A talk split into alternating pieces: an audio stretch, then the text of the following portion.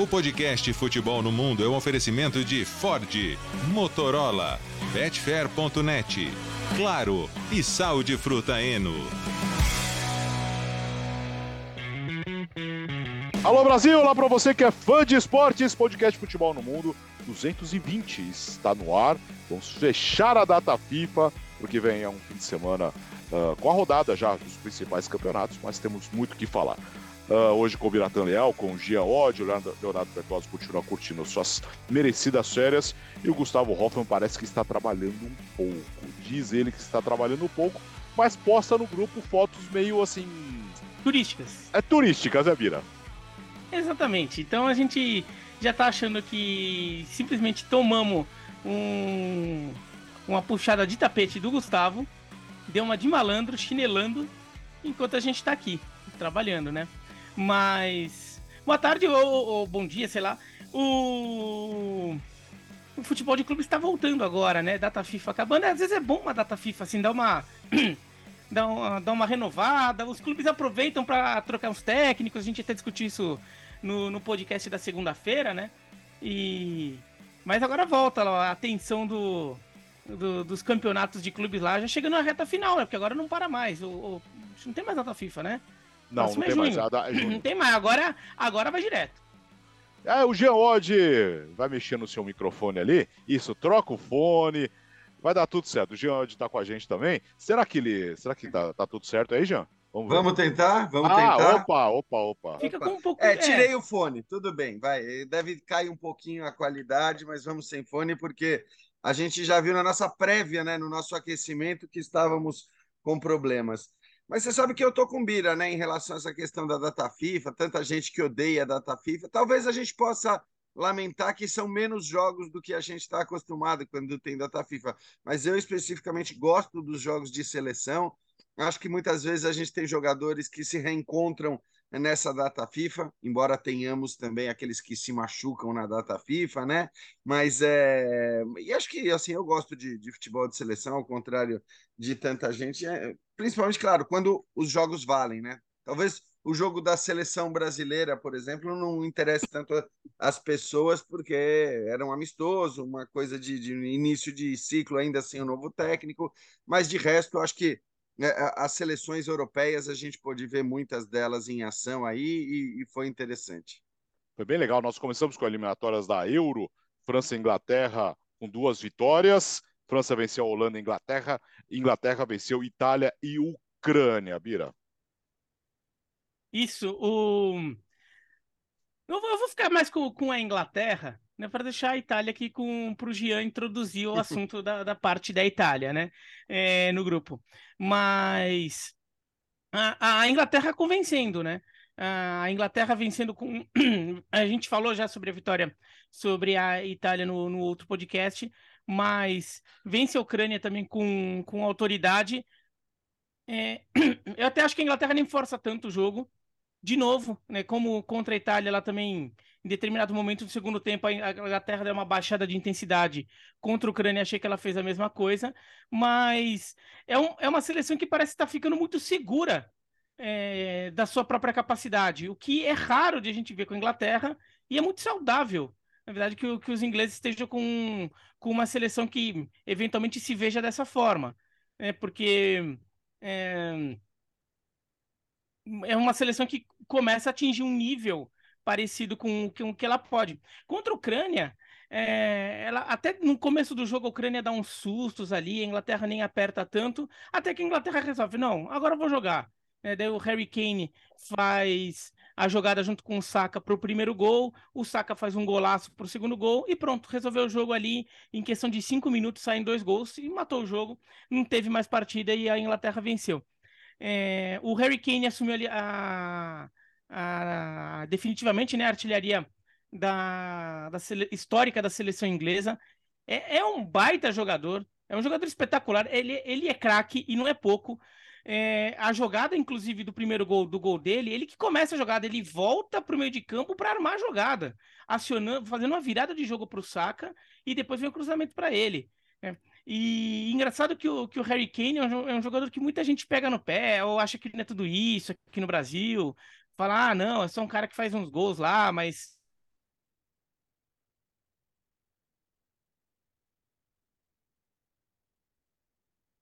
é com visão de jogo, um cara com, com capacidade técnica de. não só de fazer gol. Não. Opa, tá dizendo aqui minha conexão está instável, tá tudo bem?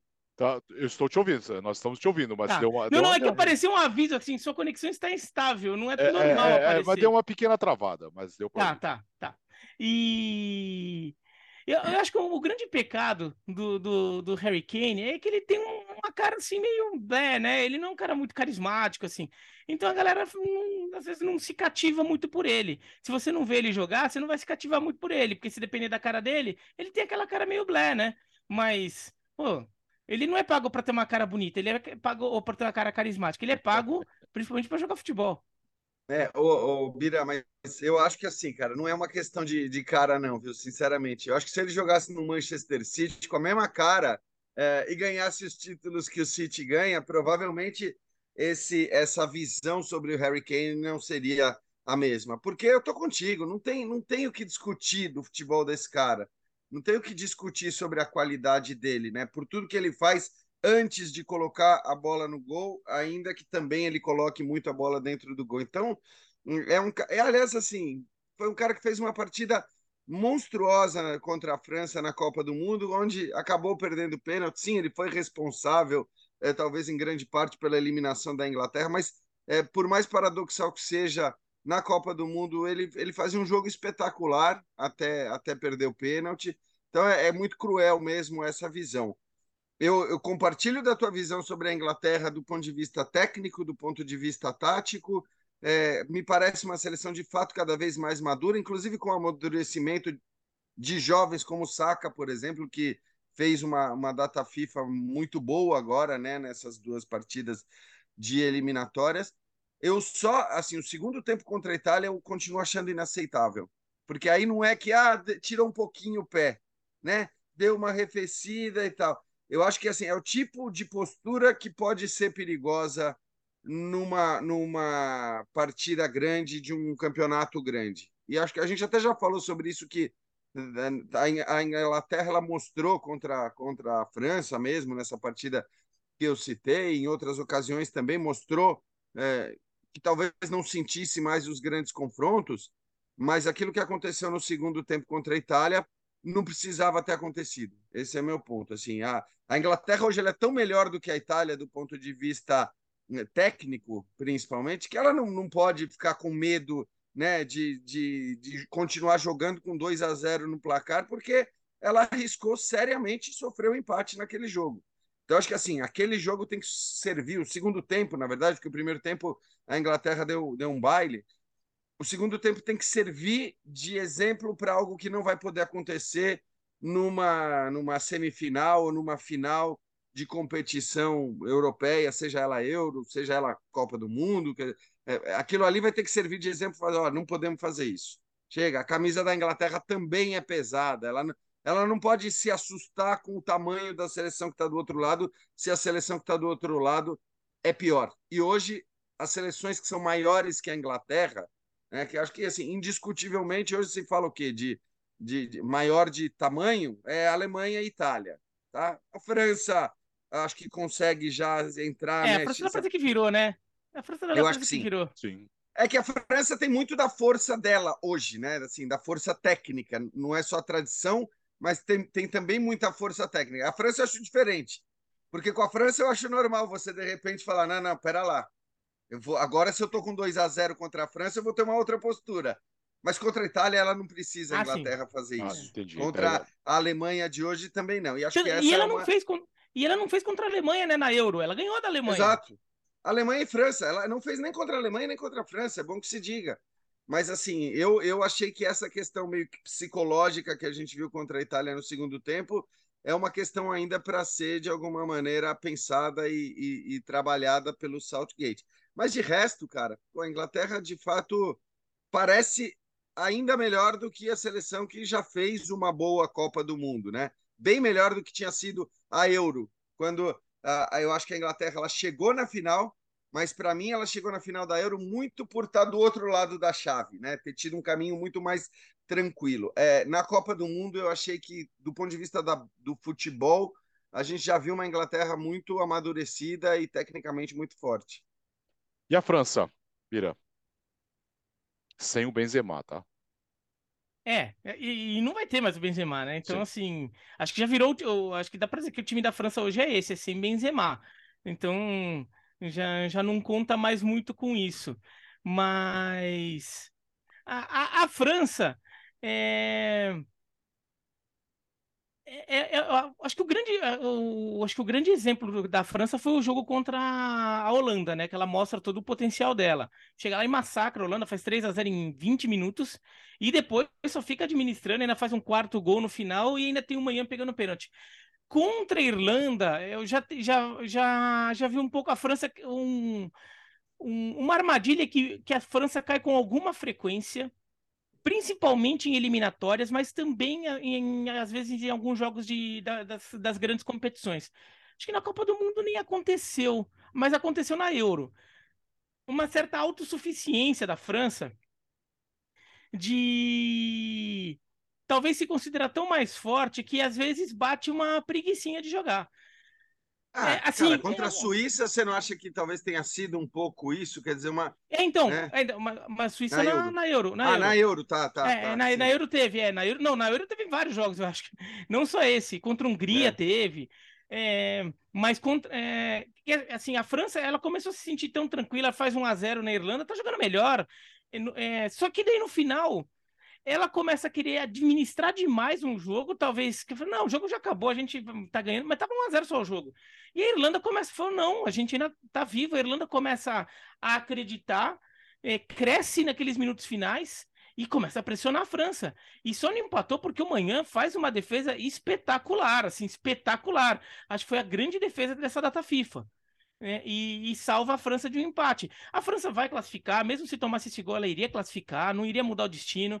A, a Irlanda, talvez, mesmo com o empate, talvez não mudasse o destino dela é, de ficar atrás da, da Holanda e, e, e, nem ficar com uma das duas vagas do grupo, mas a França, às vezes, às vezes ela precisa acordar um pouco para a vida, assim, ela, ela tem muito essa tendência de, às vezes, é, querer administrar, talvez confiando demais na sua, na sua capacidade baixou a intensidade, a Irlanda pressionou, fez uns últimos 10 minutos ali de, de susto e olha, poderia perfeitamente ter empatado. É ter uma é, autossuficiência, a França... A, a, França tem uma autossuficiência hoje, hoje já, já de algum tempo, né? Do tipo, controlamos o jogo e o placar e, e, e ganhamos a qualquer momento, né?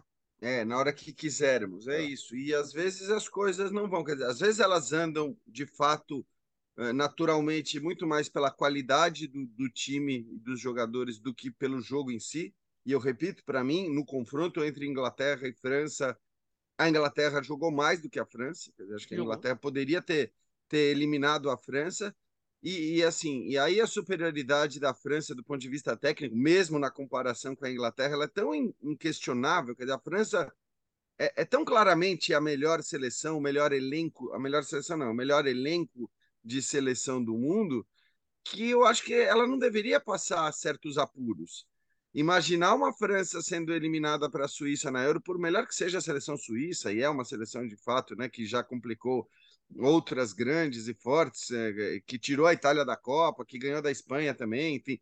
Mas, mas para a França não dá. Acho que assim, a França, quando pega seleções hum, como essa, ela deveria passar com mais facilidade, muitas vezes não passa mas continua tendo, para mim, o grupo mais forte. Né? A gente está falando de uma seleção que ainda não tem de volta o Kanté, né, que agora voltou a treinar, a jogar com bola no sub-23 do Chelsea, que vai estar talvez à disposição para a Champions League. Não tem o Pogba, que a gente também não sabe bem o quanto e como, né, o quando e como vai, vai voltar, mas que, que também está tá voltando a jogar. Então, assim, é uma França que ainda tem peças importantes a serem adicionadas e que mesmo que perca uma outra peça, né? E vá, cara, tem, tem posição para tem, tem peça para substituir em todas as posições. E o que aconteceu com o goleiro talvez seja o melhor exemplo disso, porque a França né, diz adeus ao Loris, que enfim, fez história com a camisa da seleção francesa. Amanhã, vamos falar a verdade, já estava brigando por essa titularidade antes da Copa do Mundo, talvez até viesse a ser o titular na Copa, talvez não, a gente não sabe, mas ele já vinha se alternando como titular da França antes de, é, do, do, início da Copa, acabou se machucando, o Loris ficou como titular. Aí, beleza, amanhã volta e nos seus dois primeiros jogos oficiais, vamos dizer, de competições, como titular indiscutível da seleção francesa, porque agora ele é titular indiscutível, ele faz as atuações que fez. Quer dizer, ele, ele pega um pênalti que foi a, a cereja no bolo é, na partida contra a Holanda, né, no final do jogo, para garantir a goleada por 4 a 0 e depois faz essa defesa que o Bira citou contra a Irlanda. Ali sim a França sofreu e vinha sofrendo no segundo tempo e faz aquela defesa monumental, né? Aquilo ali foi, foi espetacular, assim, para dizer, bom, não, não, tem, não tem discussão, essa vaga não está aberta, o goleiro da seleção francesa é amanhã e, e assim acho que será por um bom tempo. Ai, ai, Eurocopa na Alemanha, hein? Nossa, mãe, será demais. Vai ser legal, hein? Vai ser legal demais. Ô, ô Jean e a Itália?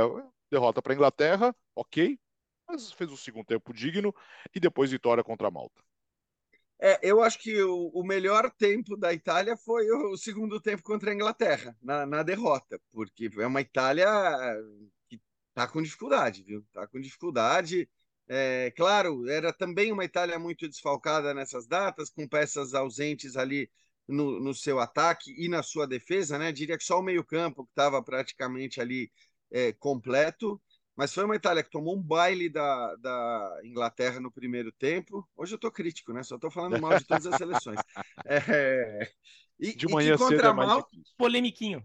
É. Não, mas é que não, acho que vocês concordam, né? Mas assim, é, e que no, no, segundo jogo contra a Malta, beleza, ganhou por 2 a 0 mas assim, não, não vi um elogio, na verdade, à seleção italiana pelo que ela apresentou, pelo que ela fez, pelo que ela jogou. Para mim, o único elogio que ela merece é ter conseguido fazer o segundo tempo que fez contra a Inglaterra, quando talvez muita gente imaginasse que se as coisas continuassem daquele jeito, viria uma goleada histórica da Inglaterra em cima da Itália. Mas aí tem culpa da Inglaterra também, como eu falei Notícia positiva, acho que é, é uma apenas, né? O Reteg, o, o, artilheiro do campeonato argentino, que joga pelo Tigre, né? Uma equipe pequena. Vocês falaram dele, né? No último podcast. Então, acho que nem vou me estender muito, porque vocês já devem ter meio que, que dissecado.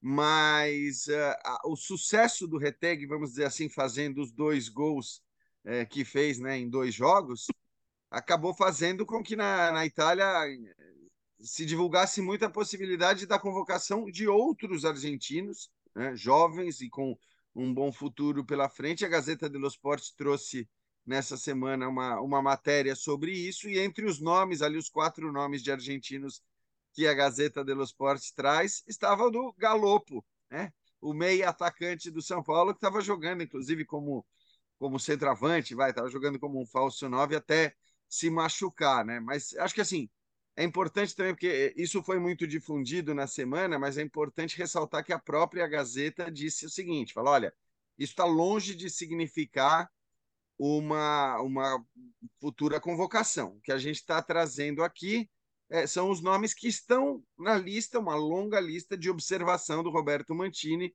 e o Galopo, eh, o jogador do São Paulo, ele está entre esses jogadores que o, o Mantini avalia para eventualmente na frente, lá para frente, dependendo do que ele vier fazer, convocá-lo. É, só, é engraçado que a gente fica falando esse jogador que atua no Brasil tem condição de atuar em alto nível de seleção para jogar a Copa do Mundo. Pô, mas o futebol que se joga no Brasil, isso, isso, aquilo, tem que se. No final das contas, tem gente que defende que só se convoca o jogador que joga na Europa, daí vai lá a Itália e mete uns cinco argentinos do nada, né? Argentinos que jogam no, no futebol argentino, né? Ou, ou no caso do Galo, que joga aqui no Brasil. Mas, mas como o Jean falou, isso daí é uma lista de observação e assim um técnico de seleção, ele convoca 23 mas normalmente ele vai ter uns 50, 60 jogadores que estão no radar dele que ele acompanha com frequência, ou ele, ou a comissão técnica dele que acompanha com frequência lá para ver como é que tem esses jogadores para ficar rodando ali, né, para ver se algum merece uma oportunidade, ou, ou se algum outro é, tá bobeando e tem alguém na posição ali que, que, se, que se apresente. No caso de uma seleção como a Itália, que é uma seleção que claramente está passando por reformulação, é, essa lista de jogadores não é nem de 60 jogadores, é de 80 a 100. Deve estar com uma lista muito mais ampla a Itália. E daí eles vão até botando esses argentinos ali na lista. É... Ó, dá cuidado, hein, Jean? Daqui a pouco você aparece lá. É... Você bate uma bolinha ali.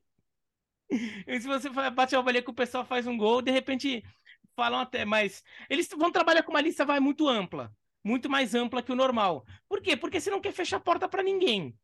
Já que assim, você não tem jogadores que são claramente donos de posição em várias posições de campo, é, você não tem.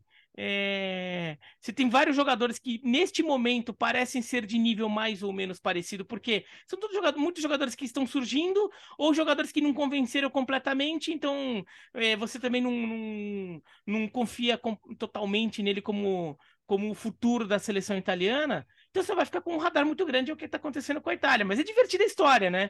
É, a uhum. Itália, de repente, do nada, começar a convocar jogador do Tigre, da Argentina. é, então, por exemplo, é, a gente vai ter um confronto agora na Copa Sul-Americana semana que vem do Tigre com São Paulo, que pode ter um atacante da seleção da Itália italiana. contra um candidato a atacante da seleção da Itália.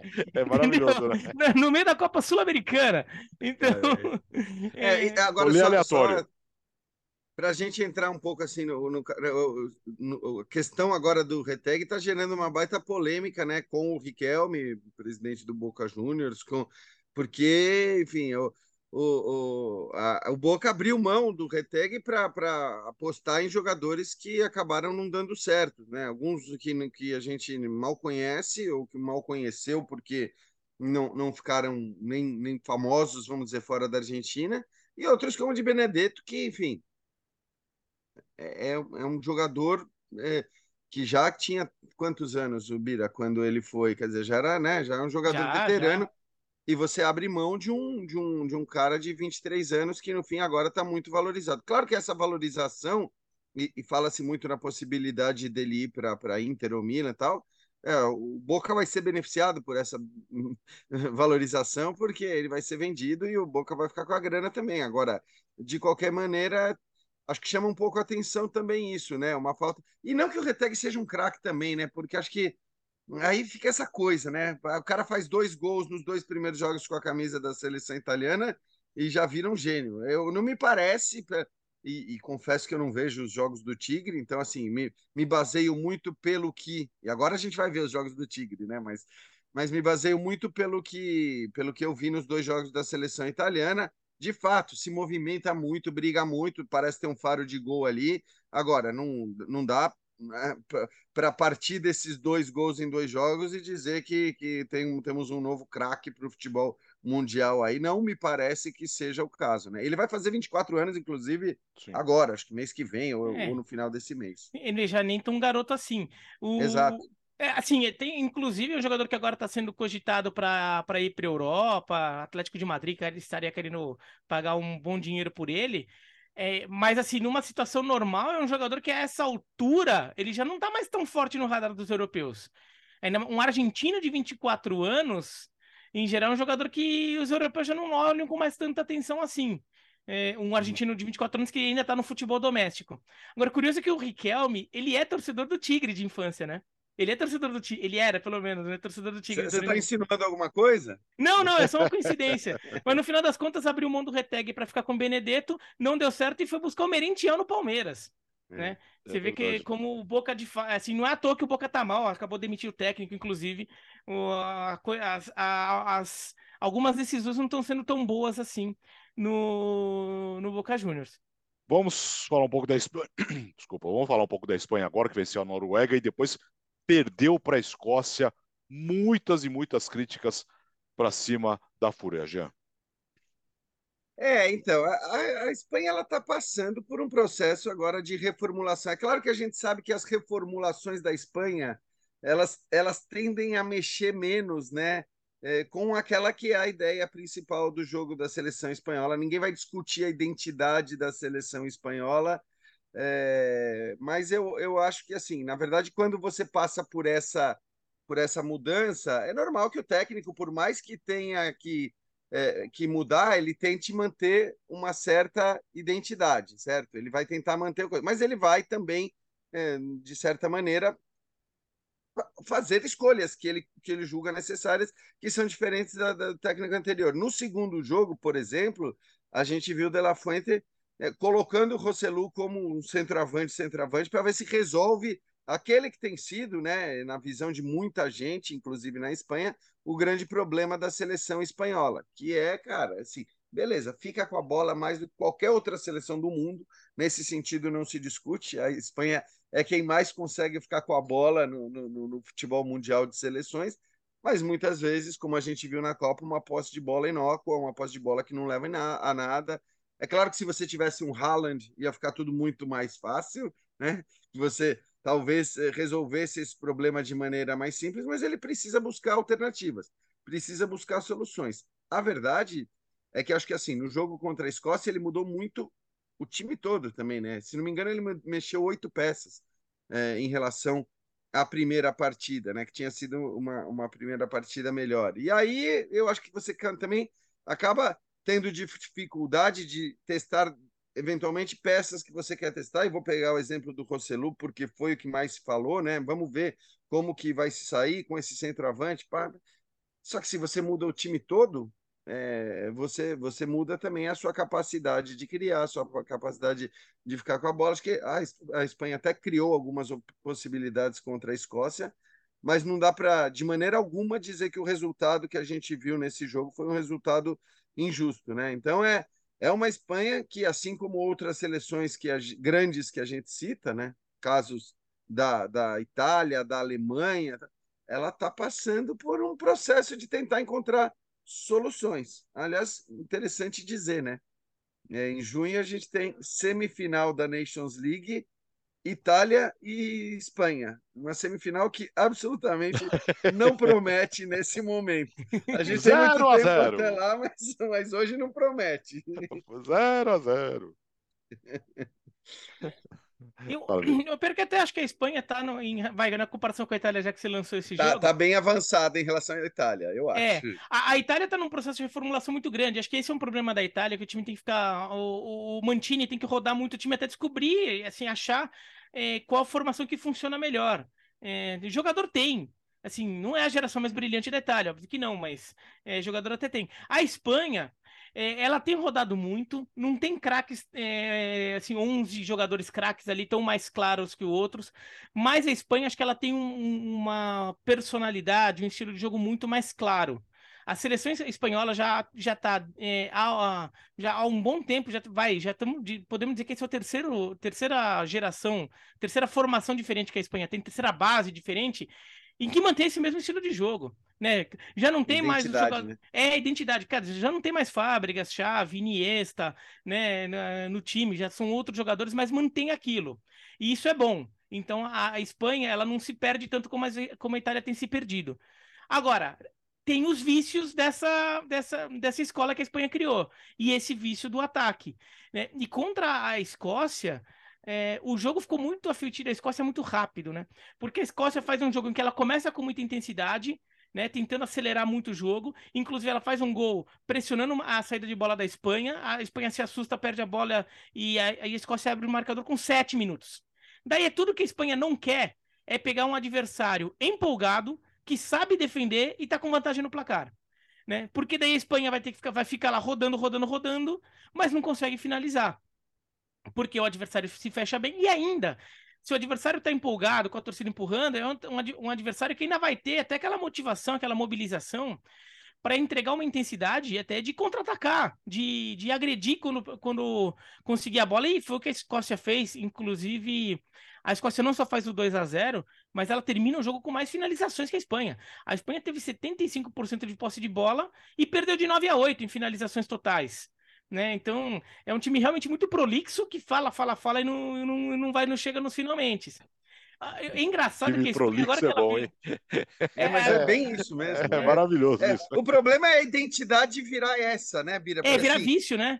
A, a, identidade ela não virou mais assim. A, a, identidade da Espanha é ter muito mais posse de bola dos, do que os adversários, dominar os jogos e tal. Não, a identidade da Espanha está virando, né, nas últimas competições, ter muita posse e não conseguir fazer nada com essa posse.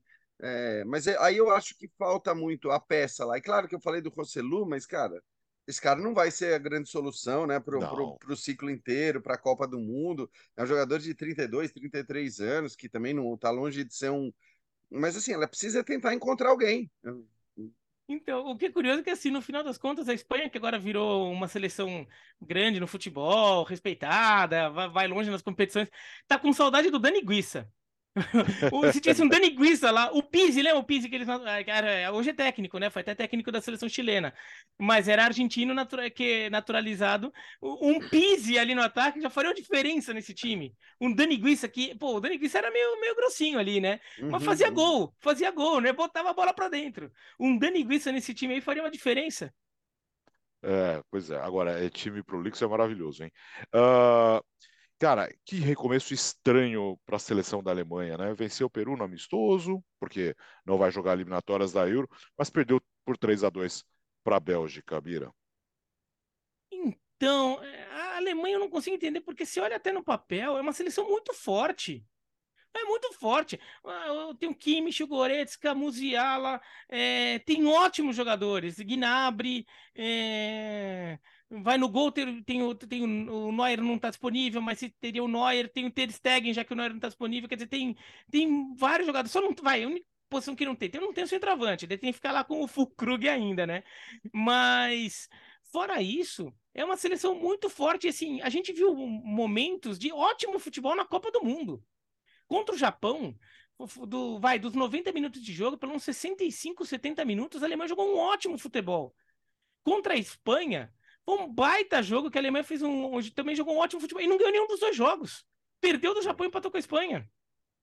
É impressionante como essa, essa Alemanha tem um time realmente que eu, eu, realmente acho muito bom, de verdade. E eu acho que tem momentos que joga realmente muito bem. Não é só aquele time que é bom, mas não, não tem encaixe na hora, não joga. Não joga. Só que acho que é um time que não consegue é, ter uma, uma constância ao longo dos 90 minutos, não consegue se impor de forma tão clara, então muitas vezes tem momentos também que o time desliga e daí o adversário cresce. E, e olha, quando a Alemanha desliga, desliga bem, né? É, é, mesmo contra o Peru, o Peru, a Alemanha resolveu o jogo rápido e no segundo tempo só ficou administrando. Mas contra a Bélgica, é, a Bélgica é, encontrou muito espaço, muito espaço. A Alemanha tem, tem um problema de jogar com uma defesa adiantada que deixa muito espaço atrás. Já foi um problema na Copa, né? Em todos os jogos, até contra a Costa Rica, a Alemanha teve esse problema. E contra a Bélgica nesse amistoso é, se manifestou de novo e a Bélgica aproveitou para vencer por 3 a 1 Mas eu realmente não entendo como a Alemanha não, não é, é, até agora não decola porque é um time com muito potencial, no, no, inclusive no papel, e que em alguns momentos joga para isso. Agora, olha, gostei da data FIFA da Bélgica, hein? Gostei da. É uma seleção que a gente bate aqui, de jogadores envelhecidos, sei lá o quê. É, o Domenico Tedesco, que apesar do nome, ele, ele é alemão. Não, ele é italiano, desculpa, ele não é alemão. Apesar do nome, ele não é alemão. Né? Do mesmo jeito que o Vincenzo italiano, é. técnico é. da Fiorentina, apesar do nome, ele é alemão, ele não é italiano. O Domenico Tedesco não é alemão, ele é italiano. O... Tedesco é alemão e italiano, né? Bom explicar. É, pra quem não sabe, Tedesco é alemão e italiano. Então, assim, é a hipocrisia do nome, né? Do, do italiano e do Tedesco. Mas gostei da data FIFA da Bélgica. É, acho que conseguiu dar uma limpada no ambiente. É, o time pareceu jogar mais leve. Duas vitórias bem convincentes. É 3 a 0 na Suécia em Estocolmo e depois é, 3 a 2 na Alemanha, é, num, num, amistoso. O Lukaku fazendo muito gol, né? então o Lukaku aparecendo bem, talvez seja até bom para a Inter de repente tentar trazer esse momento do Lukaku para a Inter de Milão, que ele ainda não decolou na temporada. E o, o De Bruyne voltando a aparecer bem também. E, olha, algumas soluções de jogadores mais novos também aparecendo bem. Eu não acho que a Bélgica vai voltar a ser um time com essa geração, com essa nova formação, é, tão respeitada quanto foi com a anterior. E não acho que seja um time para semifinal de Copa como foi anterior. Mas talvez a Bélgica também não caia num buraco do nada talvez a Bélgica continue a ser um time de frequentar Copa do Mundo, de passar para mata-mata de Eurocopa, é, ficar por ali, dar um passo para trás, mas continua, mas continua sendo uma seleção competitiva. É, e convenhamos, né? Ser com, seleção competitiva em torneio de mata-mata te permite muitas vezes chegar até onde você talvez nem imagine mais chegar.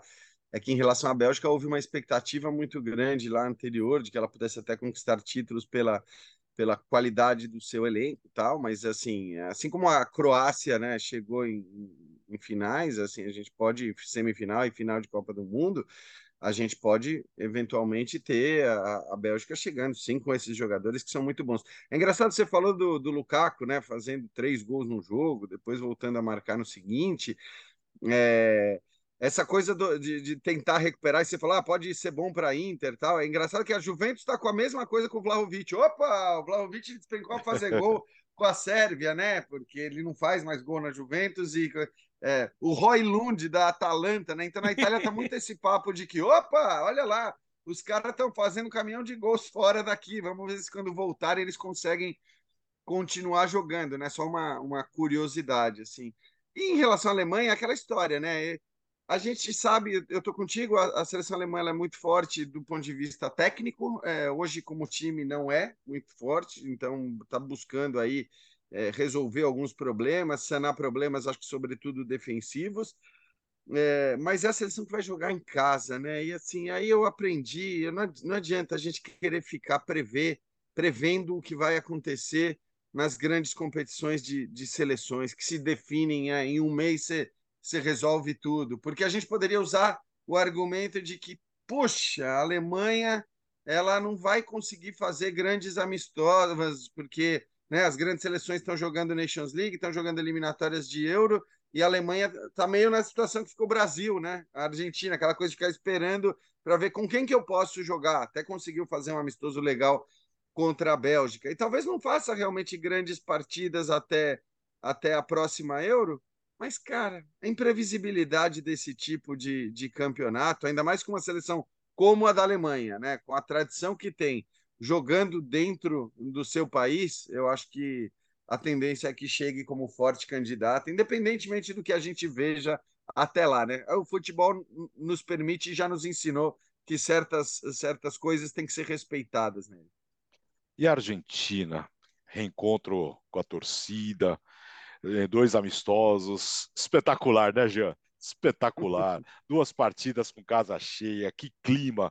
Tudo bem, amistoso contra seleções fracas, mas ali era só era só festa contra Panamá e Curaçao, né? É, cara, assim, é claro que eles queriam fazer a festa, né? No Curaçao, talvez tenha um, um, apelado um pouquinho demais, talvez, talvez. Mas assim, eu, é, o barato era fazer isso, quer dizer, está muito claro que não houve nessa, né, nessa data FIFA nenhuma intenção de, de fazer testes, de fazer avaliações olhando para o futuro da seleção argentina. E eu acho que o futebol é para isso também, né? O futebol é para você desfrutar o máximo que você puder dos momentos legais, que nem sempre são títulos, muitas vezes você tem momentos legais que, que, que, que não tem a ver com a conquista de um título exatamente, né? Relacionados a jogadores, a grandes histórias, só que nesse caso você tem tudo junto, né? Porque você tem essa, essa idolatria, essa epifania, esse negócio com, com o Messi que, que a gente vê a cada dia, acho que continua se emocionando, né? Com as imagens que chegam da Argentina, do Messi pisando na Argentina e, e tendo a reação que tem do público e dos próprios companheiros, né?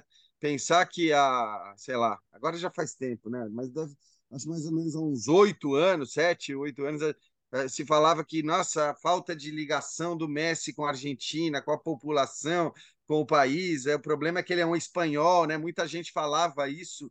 É, quem vê as imagens de hoje, acho que considera que, né, quem, o que estavam falando, como é possível que alguém tenha falado isso em algum momento. Então é isso, eu acho que o que a gente tem visto da seleção argentina, da, da relação com o seu é, torcedor, da relação com o Lionel Messi, é, são das coisas mais legais que o futebol pode proporcionar. Claro que uma hora né, isso vai ter que parar, porque você vai ter que olhar para frente, você vai ter que olhar para as próximas competições, para a Copa América, para a próxima Copa do Mundo, mas nesse momento o momento ainda é de curtir, e eu acho que estão certíssimos os argentinos em marcar jogo para fazer festa. Foi, foi, tanto tempo de sofrimento, né? E eles mesmos fazem questão de destacar uma coisa bem da alma argentina, né?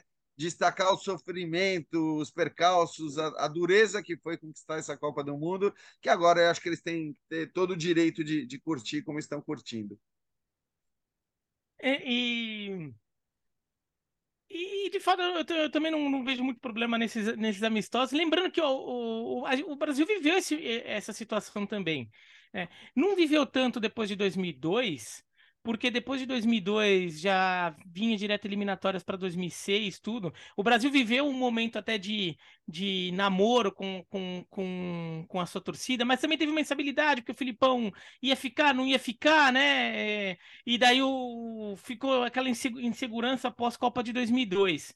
É, por um tempo, né? Tanto é que o Filipão ainda faz um último jogo contra o Paraguai, que o Brasil até perde o jogo, mas já sabia que ele ia sair. Agora, depois de 94, o Brasil entra num, num, certo namoro com a sua seleção no ciclo de 94 para 98.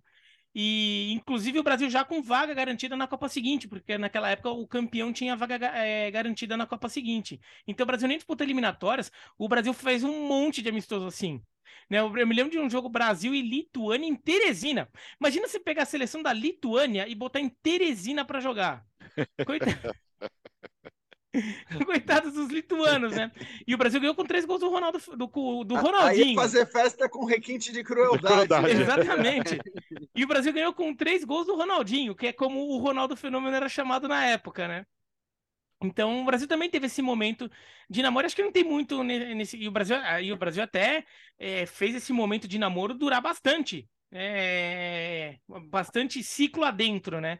A Argentina, em algum momento, imagina que ela vai ter que sair disso, vai ter que começar a jogar eliminatórias, vai ter que é, começar a, a, até pensar, por exemplo, nessa convocação, eles chamaram todos os jogadores da Copa do Mundo e mais alguns outros. Não dá para fazer, sair convocando 50 jogadores toda vez, né? É, tem, é, vai ter que começar a fazer uma renovação, tem jogador que de repente vai começar a sair um pouco. A Argentina vai ter que ter cabeça para isso tem que tomar cuidado para não virar uma uma dívida de gratidão com alguns do, dos jogadores desse elenco que pode virar um problema na frente, né? Mas assim, cada coisa no seu tempo. Eles vão ter que ter, ter, ter, tomar cuidado com isso. Não é agora que a gente vai ficar problematizando tanto é, essa questão. Agora, uh, eles estão no namoro, porque assim, agora tudo na Argentina é impressionante como o clima lá é, é, virou de paixão pelo, pelo não só pelo pela seleção, mas pelos jogadores, os personagens, os jogadores da seleção, todos eles viraram ícones pop na Argentina. Né? Então começaram a aparecer assim, é, noticiário de fofoca. Olha que a imprensa de fofoca da Argentina é forte. A imprensa de fofoca da Argentina tem uma longa tradição.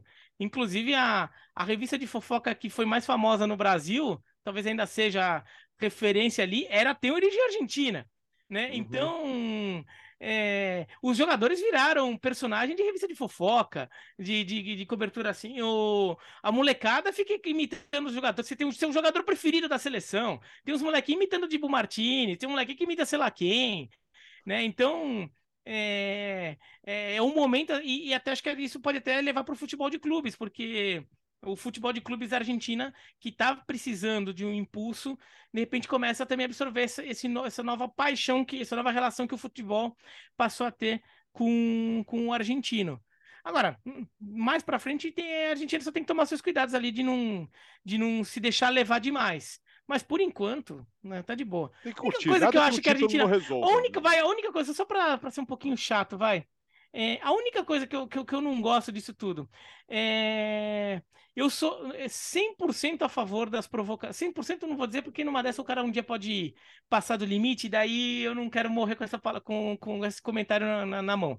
Mas 90%, vai, do, das ações provocativas do Dibu Martinez, eu acho válido. E eu, sou, eu acho um absurdo a, a FIFA querer é, regulamentar é, a provocação do goleiro para o jogador na hora de bater o pênalti. Acho que faz parte do jogo, o, o jogo mental. Agora, pegar a taça do mundo, assim, aí, ali eu acho já meio, meio baixo demais, é, assim. É, aquilo ali não precisava. É, não precisa, porque assim, não, os caras e, ficaram e, mais do que os caras ficaram quase assim... 40 anos correndo atrás da Copa do Mundo para pegar a Copa é. do Mundo e transformar em é, símbolo é. fálico. Não, e ainda mais depois fazer a coisa, porque assim, na hora ainda, o cara, sei lá, tá sendo xingado, tá de cabeça quente, tá irritado, não sei o que, quer dar uma resposta, deu a resposta, beleza, é, é. escapou. Mas depois todos os jogadores imitarem aquilo, aí acho, achei meio bobagem mesmo, cara, não precisava. Pô, é, é falta de respeito com a Copa do Mundo. É, aquele troféu, você se matou tanto, você se matou quase 40 anos pra ganhar um negócio pra depois ficar. É, né? É, não, né? Eu preciso. Fala que é bobo, né? É uma é. puta coisa de, de, quinta série. Todo respeito à quinta série. Escuta, fazendo essa transição já pro, pros clubes que da rodada que vem no fim de semana, no noticiário, o Everton com problemas de fair play financeiro, Bira? Pois é. É, na verdade, a, a, notícia dessa semana não é, não é exatamente nova, mas é só um reforço, porque sai mais relatório reforçando algo que já se falou no final da temporada passada. Teve clube é, é, na Premier League que contestou, porque o Everton estava lutando para não cair, né? Então, eventuais punições ao Everton poderiam ter impacto na, na disputa contra o rebaixamento na temporada passada.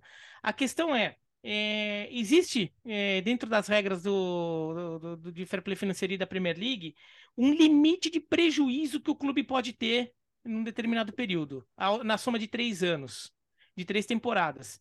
E o Everton estaria estourando esse limite de prejuízo, de quanto ele está no vermelho é, na soma das três últimas temporadas.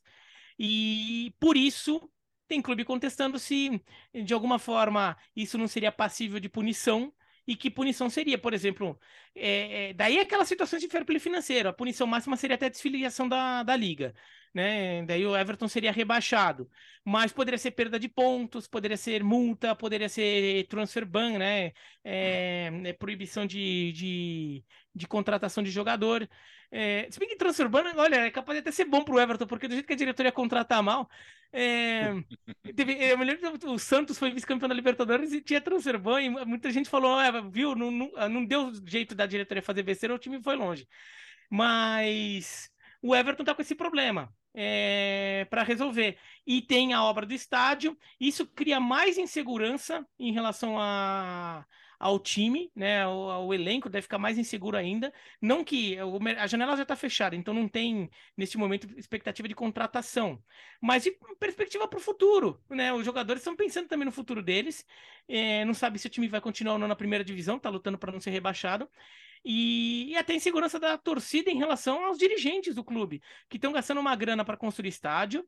É, isso acho que é uma coisa que, que, que há apoio para isso mas estão toda hora prometendo trazer mais investidores para ajudar a manter o, o investimento no time, em campo. E não tão, e, e, tem promessa de ah, não, vai chegar investidor novo, investidor dos Estados Unidos, sei lá da onde, e nunca aparece.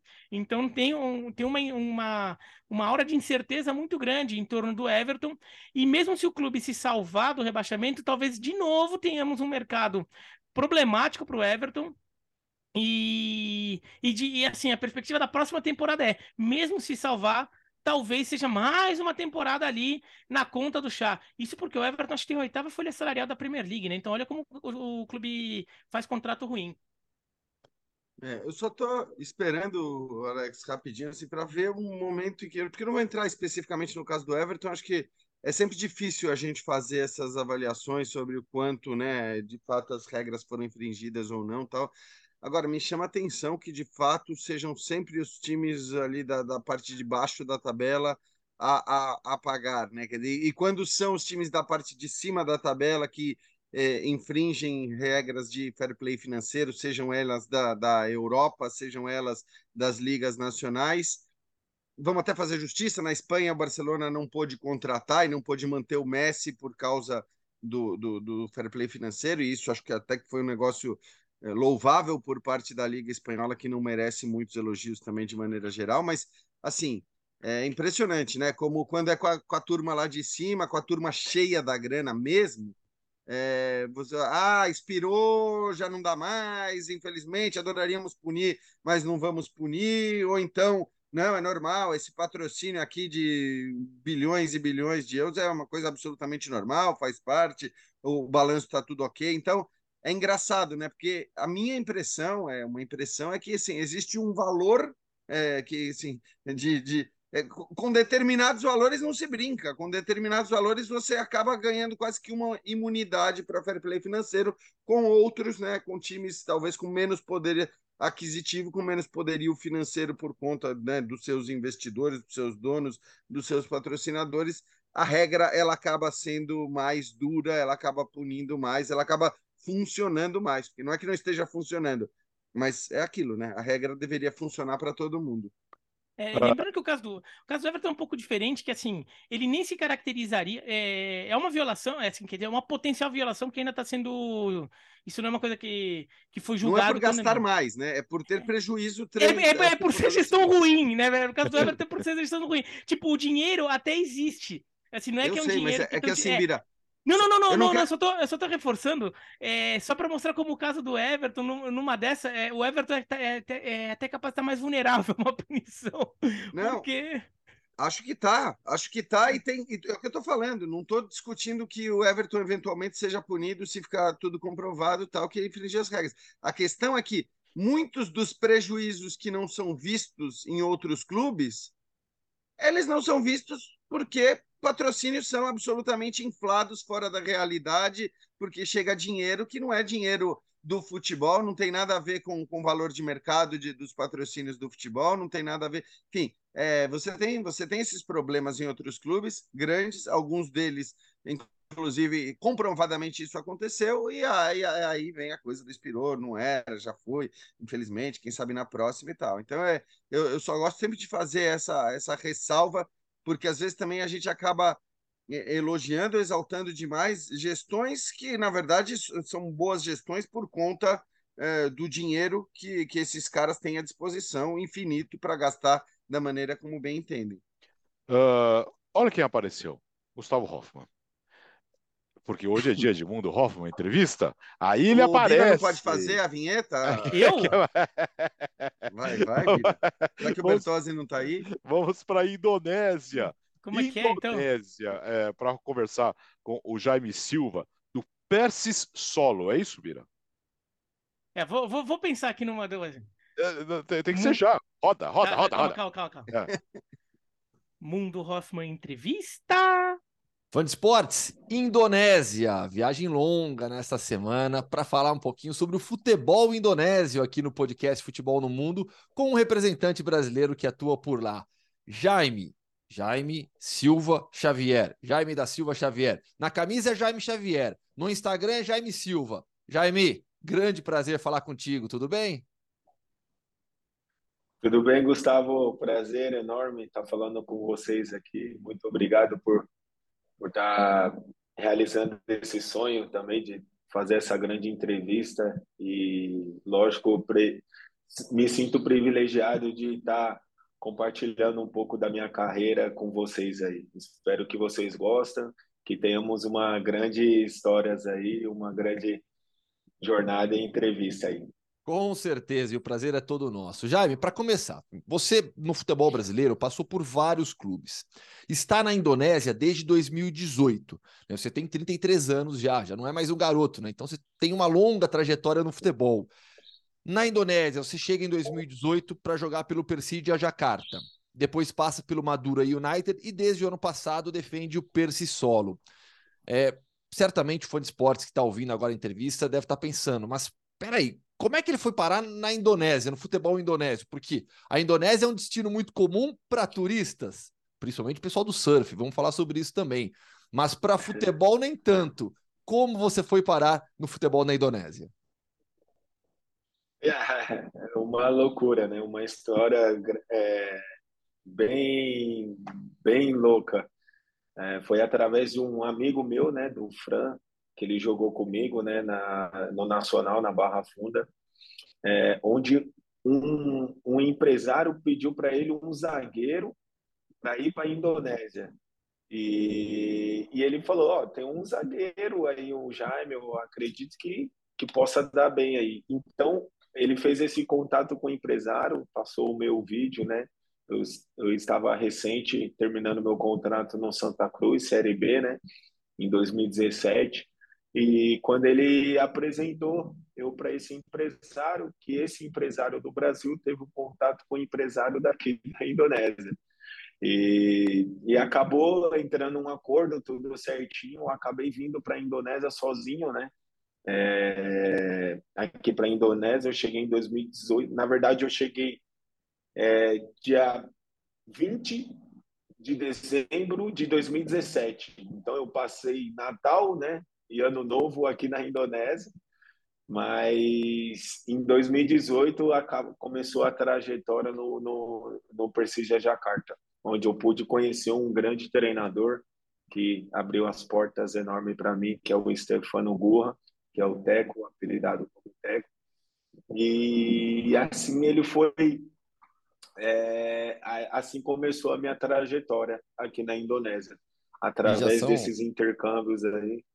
E, e, já são cinco anos agora de futebol indonésio, com muitas histórias, títulos, premiações individuais. Já um ídolo do futebol local. Graças a Deus, Gustavo. É, a gente que, que almeja ser, seguir essa carreira de jogador profissional, é, a gente tem que muito colocar Deus acima de tudo, né? Ainda mais é, para um país assim tão longe, né, da, da nossa cultura, né?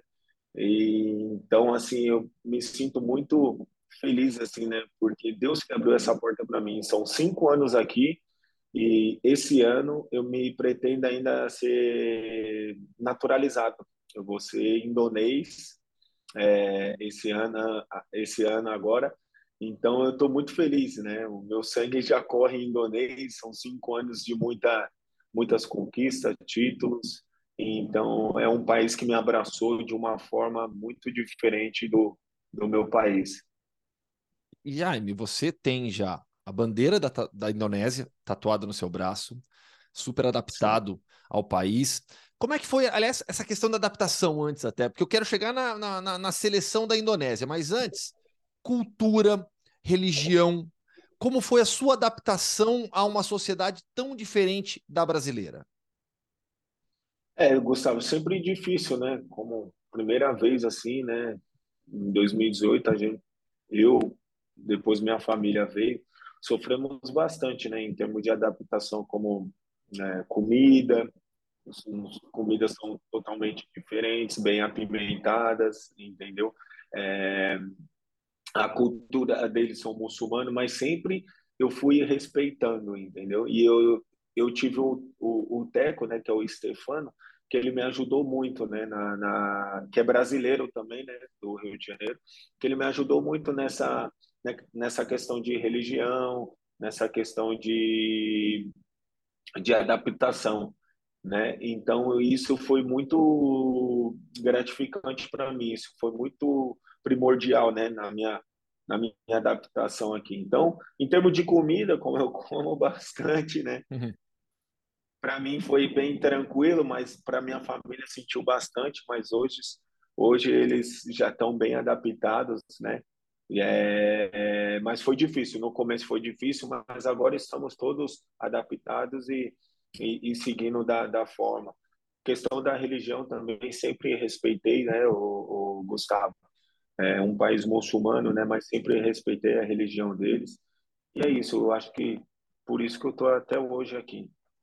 Seleção Indonésia com o passaporte em mãos é uma possibilidade? É uma grande possibilidade, Gustavo. Uma grande possibilidade é um, e seria um sonho, né? Seria um sonho enorme, não só para mim como pessoal futebolista, mas sim como para minha família. Sobre, sobre essa sua adaptação, né? Eu citei já, você tá, fez uma tatuagem é, da Indonésia no seu braço esquerdo, né? É, e eu imagino, assim, quantas histórias você já não viveu também nesses, nesses últimos anos, né? Histórias engraçadas, curiosas, vivência, conhecendo o país. Você lembra de algumas dessas histórias? Ah, a gente sempre lembra, né? É... Eu vou contar uma que quando eu cheguei no Precisa Jakarta, é, tinha tinha outros estrangeiros, né? Porque aqui os clubes podem três estrangeiros e um asiático, né? Então, assim, chegou eu, o Marco Simic, que é um croata, e na época chegou o Adson Alves, é, um brasileiro também, né? Nisso que a comunicação, isso, o treinador, o, o, o Teco fala bem Barrasa, né? E, e, tipo assim, ele traduzia, mas tinha um momento do jogo que não, não, não tinha como ele traduzir para a gente, né? E isso acabamos é, é, dificultando um pouco. Então, no momento bem engraçado do jogo, né, o jogo pegando fogo lá e o estádio nosso, ele, no estádio na época, o Gustavo, era conhecido como é ainda o Maracanã da Indonésia. Esse estádio é uma capacidade enorme, para 40 mil, 60 mil torcedores. É, o, o, time é grande também, precisa de Jakarta, é um time é, muito grandioso aqui na Indonésia. E naquele calor do jogo, tudo, aí o cara já. O que, que ia para fazer? Aí eu falei, nossa senhora. Aí esperei, segurei um pouco, aí daqui a pouco ele, Jaime. Aí eu já comecei a misturar um barrasa com inglês, com português, falei tudo para ele, ele mas é isso mesmo? Aí eu falei, é isso mesmo. Aí eu só dei um joinha no final, aí ele, ah, então beleza. Então aí se acertou tudo dentro de campo, mas é uma loucura. Essa é a história. Foi que eu misturei um barrasa, o um inglês e o um português, tudo junto. Que beleza. Então, os caras, os jogadores sempre, quando da, das antigas que que esteve comigo e quando a gente vai jogar contra hoje, eles eles falam, pô, naquele dia foi fogo, hein, você misturou tudo e eu consegui entender. Eu falei, tá vendo, você é inteligente, isso que é o bacana. e hoje em dia você já está falando o Barraça, o idioma hoje, local bem? Hoje em dia eu falo, hoje em dia eu falo, Gustavo, assim, eu me comunico bastante. Hoje, hoje eu consigo falar provavelmente tudo em Barras aqui. Se comunico bem aqui com, com a galera. Pô, que legal isso. Isso, isso, é, isso é especial, sem dúvida alguma. E assim, falei agora há pouco, né? Que a é. Indonésia é um destino muito comum para surfistas, para quem vai fazer turismo, falando em, em, em pessoas do mundo todo, né? Você, pelo que eu percebo, olhando ali seu Instagram, você consegue aproveitar bastante o país também, né? Já viajou bastante, porque você hoje vive na ilha de Java. Ah, né? e, e, é um destino ah, lindo, né?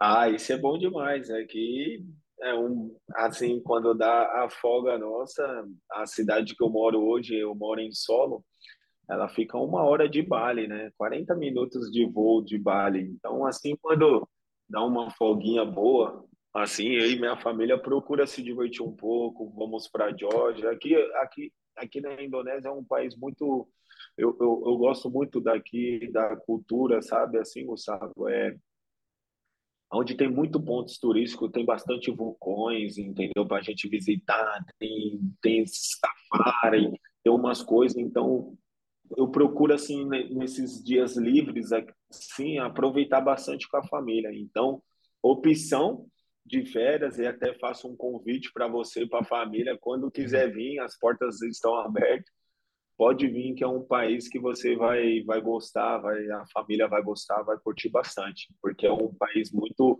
rico em termos de de turista de cultura assim para você se conhecer. Isso é muito bom e a sua família, né? Você, você e sua esposa, vocês são, vocês são pais de, de um casal. De, e eles são pequenininhos, né? Como é que é a, a, adaptação deles também? Eles, imagino, falam já também o idioma, estudam em escola internacional. Como que é esse lado mais familiar? É, então, no, no, em 2018, Gustavo, foi muito difícil, né? Chegou a ponto de minha filha chorar bastante, não querer ir para a escola. Fiquei um mês aí, minha esposa, né? Minha filha chorando bastante porque ela não queria ir para a escola, porque fala, mãe, tá muito difícil. Porque é diferente nós, Gustavo, aprender do, do português para o inglês. Ela não, ela tinha que aprender do inglês para o inglês. Então não tinha como essa. Ela fala, pai, eu não consigo entender a professora, eu não consigo Aí eu falei, filha, mas tem que ter calma, vai no começo. Hoje, graças a Deus, o inglês dela é, fluente, é, é muito bom. Hoje ela se comunica, se fala muito top. E o meu filho, como ele está com seis anos agora, ele começou esse ano na escola, ele está tá um pouco, mas aos poucos vai pegando, né? Aos poucos vai pegando, mas ele fala bem também. Mas a Laura, a Laura e minha esposa são mais fluentes né, no, nessa parte do inglês. Mas voltando a falar, no começo foi muito difícil, muito difícil mesmo. É, o começo sempre é complicado, mas depois é incrível porque as crianças são esponjas, né? Eles absorvem o conteúdo muito rapidamente, né? Eu sei, falo também Sim. por experiência própria aqui, claro que a minha adaptação foi muito mais tranquila, né, do português para o espanhol, na, me referindo à escola das crianças, né? Mas no começo sofrem e depois pegam muito rápido, muito rápido. Eles se adaptam, acabam se adaptando mais rápido que a gente até muitas vezes, né? Sim. Uhum, isso mesmo. A, a, a Laura pegou muito rápido assim. Então, hoje é muito bom. Às vezes até ela, ela serve de tradutor para mim aqui.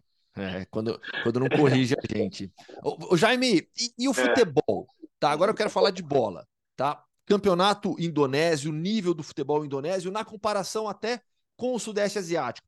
Porque, por exemplo, eu já entrevistei vários jogadores que atuam na Tailândia. A Tailândia tem um nível de investimento muito alto no futebol asiático. Isso sem falar no Japão. A China agora houve uma, uma, uma, uma, redução drástica nos investimentos, mas falando de Sudeste Asiático principalmente, na comparação com, com os outros países da região, qual é o nível do futebol local, qual é o nível do futebol indonésio? Ah, Hoje o, futebol indonésio ele está muito competitivo, sabe, Gustavo? Hoje é, o mercado, o mercado, o mercado em termos de dinheiro tá, tá quase igual à Malásia, né? Hoje eles estão pagando igual à Malásia, então assim, tipo, hoje para o futebol aqui na Indonésia tá muito, tá muito nesse padrão em termos, tá muito valorizado. Então, assim, em questão do futebol em si, é muito competitivo, é um, um campeonato duro, é um, um, campeonato que você não tomar cuidado, você é, é, é, é jogado para trás, entendeu? E, e aqui você sempre tem que estar tá mostrando, a cada dia você tem que estar tá mostrando não só treinamento, como nos jogos, entendeu? Porque aqui os, os presidentes são muito, assim, muito com o pé atrás com o estrangeiro e tudo que sobra sobra para estrangeiro então assim para a gente sempre é difícil entendeu mas graças ao Deus a um bom Deus a gente vai pegando força firme e, já tô já eu falo por mim que eu já tô nessa luta aí cinco anos entendeu porque aqui o, o futebol assim Gustavo é muito fácil você da primeira vez chegar aqui no topo entendeu é muito fácil muito, muito fácil. Só que o difícil é se manter, Sim. entendeu? Então, por isso que eu tiro o chapéu para mim, porque querendo ou não, cinco anos aqui, jogando todos os jogos, para bater uma, um, um, recorde aí, né, na Liga Indonésia, como estrangeiro que mais atuou pela Liga. Então, é, isso é bacana demais, é muito gratificante, só que o futebol é, é muito difícil, tem crescido, cada ano que passa tem crescido cada vez mais, os estádios são lotados, são fanáticos, você vai jogar com, com um time pequeno, até um time grande, os estádios no mínimo é 30 mil, 40 mil pessoas, são muito fanáticos, gostam muito do futebol, então isso é o, o que o jogador quer, a torcida, né, a evolução do futebol, isso é bacana demais. Sem dúvida alguma. E, e, e em relação a, a, a, ainda falando de, de, do jogo, né? Você é zagueiro, mas jogador estrangeiro brasileiro. Esperam sempre mais por ser brasileiro, mesmo no seu caso, zagueiro, né? Tem aquela cobrança a mais do jogo bonito, da maior qualidade. Existe isso também com você aí na Indonésia? Existe. Existe sim, Gustavo. E além de defender, a gente tem que também é, tentar fazer uma, uma, uma, coisa diferente, tentar fazer um gol, e a gente é cobrado por isso, entendeu? Até porque, tipo assim, querendo ou não, no, no ano de 2018 foi um ano espetacular meu, assim, jogando. Porque foi onde eu fiz 10, 10 para 11 gols, 10 para 11 gols eu, zagueiro, e ajudei no, no título. Então, isso para mim foi, foi um ano espetacular. Lógico que, tipo assim, tive um treinador que era diferenciado, que foi o Stefano, né, o, o Teco, e é onde que ele pôde ver um, um potencial, né, que eu não batia falta em clube nenhum, Gustavo, não batia falta em clube nenhum do Brasil. Cheguei aqui é, eu falei, tem que fazer alguma coisa diferente. Comecei a treinar a falta, rapaz, não é que estava entrando. Fiz quatro, quatro, cinco gols de faltas. Então, é, é, assim, foi, foi, foi, foi aonde que o começou a dar uma engrenada, assim, né? Fazer gols, assim. Então, os times que eu vou, eles sempre procuram essa referência, né? Sim. Cadê aquele zagueiro? Cadê aquele zagueiro? Cadê aquele zagueiro? Eu falei, pô, mas nós ganhamos de 1 a 0 não tomamos gol. Meu objetivo é não tomar gol. Aí ele, não, mas tem que ajudar. Ah, então tá bom, então. Vou no próximo jogo. Então vai ser o próximo. Não, e, e para quem quiser acompanhar um pouco mais, o Jaime no Instagram publica alguns vídeos desses gols, das cobranças de falta. Tá lá no Instagram, arroba Jaime Silva 03. É só o pessoal seguir também para acompanhar os gols do Jaime no futebol indonésio. Jaime, e aconteceu recentemente uma tragédia no futebol indonésio, com muitos mortos em um jogo de futebol. É, qual foi o impacto disso no futebol local? Quanto mudou o futebol da Indonésia? Ah, foi muito difícil, né, Gustavo? Porque quando a gente se fala de vidas, então isso o jogador sente muito, não só o jogador, como os familiares, os clubes, todo mundo sentiu, né?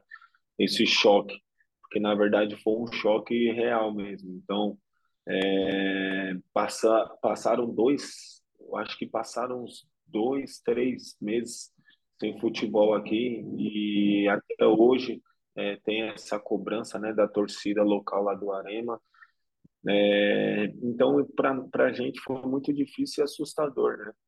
Então, eu tentei tirar meus filhos para deixar de ver imagem, porque era tudo isso, né, no na televisão, no Instagram, no YouTube, tava tudo. Então, é, foi bastante difícil é, cair a ficha de, disso daí, entendeu? É uma coisa que foi inacreditável, né?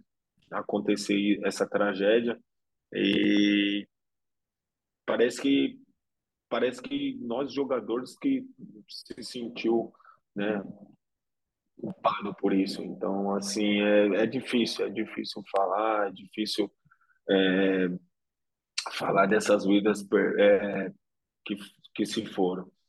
Para a gente fechar, é, você chega na Indonésia já com de 28 para 29 anos, né? você está com 33 anos agora.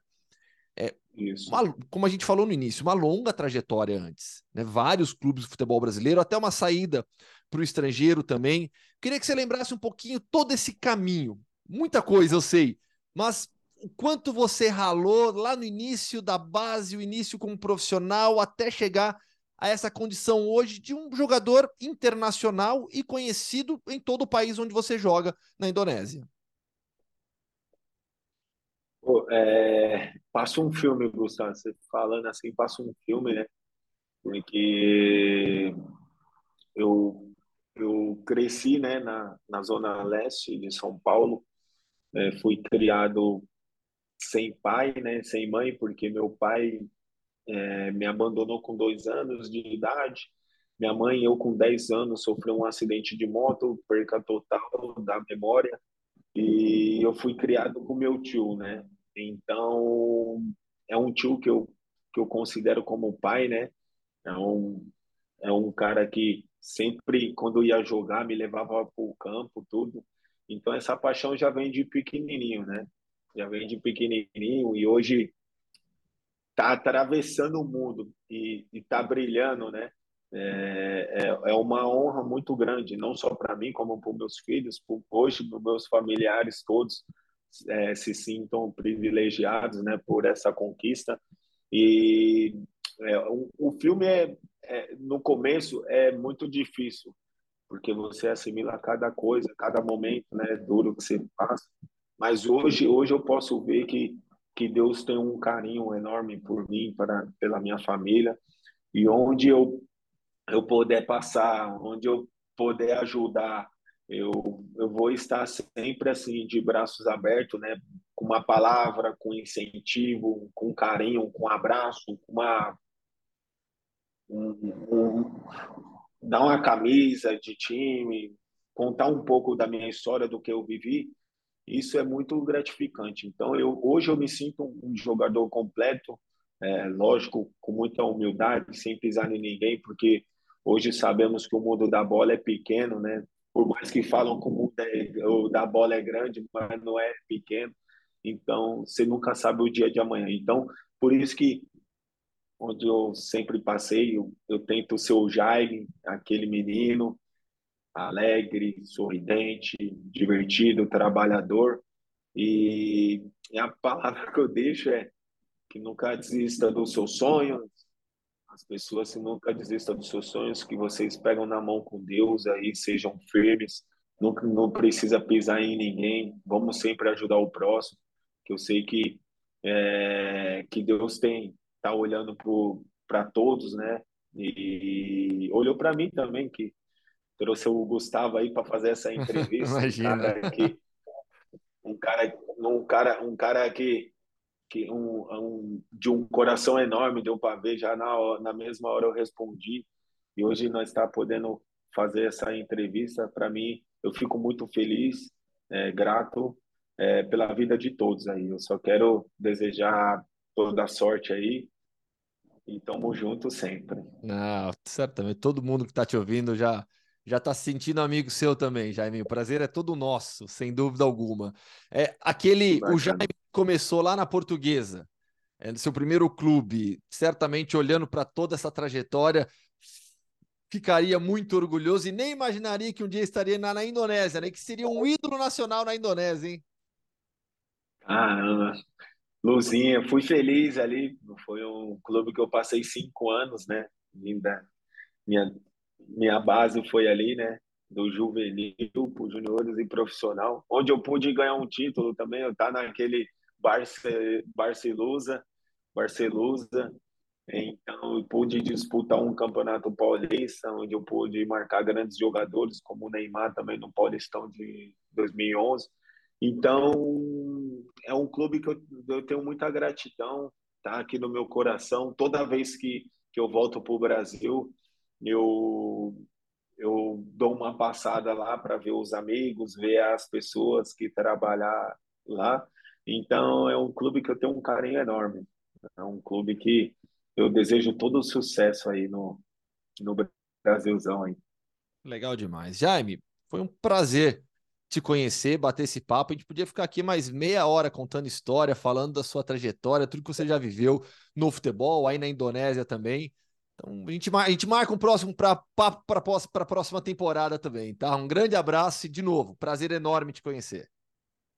Que isso, Gustavo. Obrigado você. Obrigado por, por você estar tá trazendo essa entrevista aí. Foi maravilhosa demais. É isso que você falou. Que pouca, que, que ruim que é pouco tempo, né? Mas o meu ficaria é, aqui até, até, até, até uma hora, duas horas, porque esse papo aí eu creio que, que, que tem, tem pessoas aí que, que, que possa crescer com, essa, com esse bate-papo aí, tá bom? Valeu, grande abraço. É, aliás, deixa eu aproveitar a carona do Gustavo Hoffman né, para dizer que nós temos notícias, porque a Indonésia não vai sediar mais, né, Bira, o Mundial Sub-20. Exato, né? É uma decisão inédita da FIFA. É, tirou o Mundial Sub-20 da Indonésia. Ainda não tem uma nova sede, então a gente não, não sabe exatamente o que, o que vai acontecer, mas foi por problemas internos do país. É, mas aí, assim, é, eu, eu, tenho, eu tenho convicção de que a FIFA tem bons motivos para tirar, mas como diria, como disse o Jean agora há pouco sobre a questão do fair play financeiro, certas punições só acontecem com certos países, né? Não acontecem com outros. É, simples assim. Daí, daí eu não tô querendo livrar a cara da Indonésia, não. Isso, mas... É a mesma coisa, exato. É. Perfeito. É isso. Aliás, parabéns pela vinheta. Você é, tem um pouco. Muito é, bom, é, né? Muito bom. É, é, é mais afinado que o Bertozzi, tá vendo? Também não precisava de muito, né? É, mas eu não ensaiei. Eu teria que. Assim, eu fui de improviso aqui. Vocês que mandaram fazer. Eu não tinha pensado numa. Se, se tivesse, de repente, tirar uma. Assim, estudar algumas vinhetas no YouTube ali, pegar Fazer um gargarejo outras. antes, né? É, tem que mais difícil. água aqui, ó. De, de manhã é difícil, viu? Terminou o podcast Futebol no Mundo 220. Uh, semana que vem tem mais, já para falar da rodada fim de semana. Os campeonatos estarão de volta. Valeu, Gia, até semana. Valeu, valeu, amigos. Até. Vamos organizar a nossa escala direitinho. Vamos, vamos que vai estar complicado. Páscoa, semana que É, vem, é, né? tem Só muita vai coisa. viajar. É, é verdade. Valeu, Bira. Ó, valeu, até, até semana que vem. Pelo menos segunda-feira eu tô aí. É verdade, vocês estarão de folga na Páscoa. Valeu, bom fim de semana. Segunda-feira tem mais podcast Futebol no Mundo. Tchau. O podcast Futebol no Mundo é um oferecimento de Ford, Motorola, Betfair.net, Claro e Sal de Fruta Eno.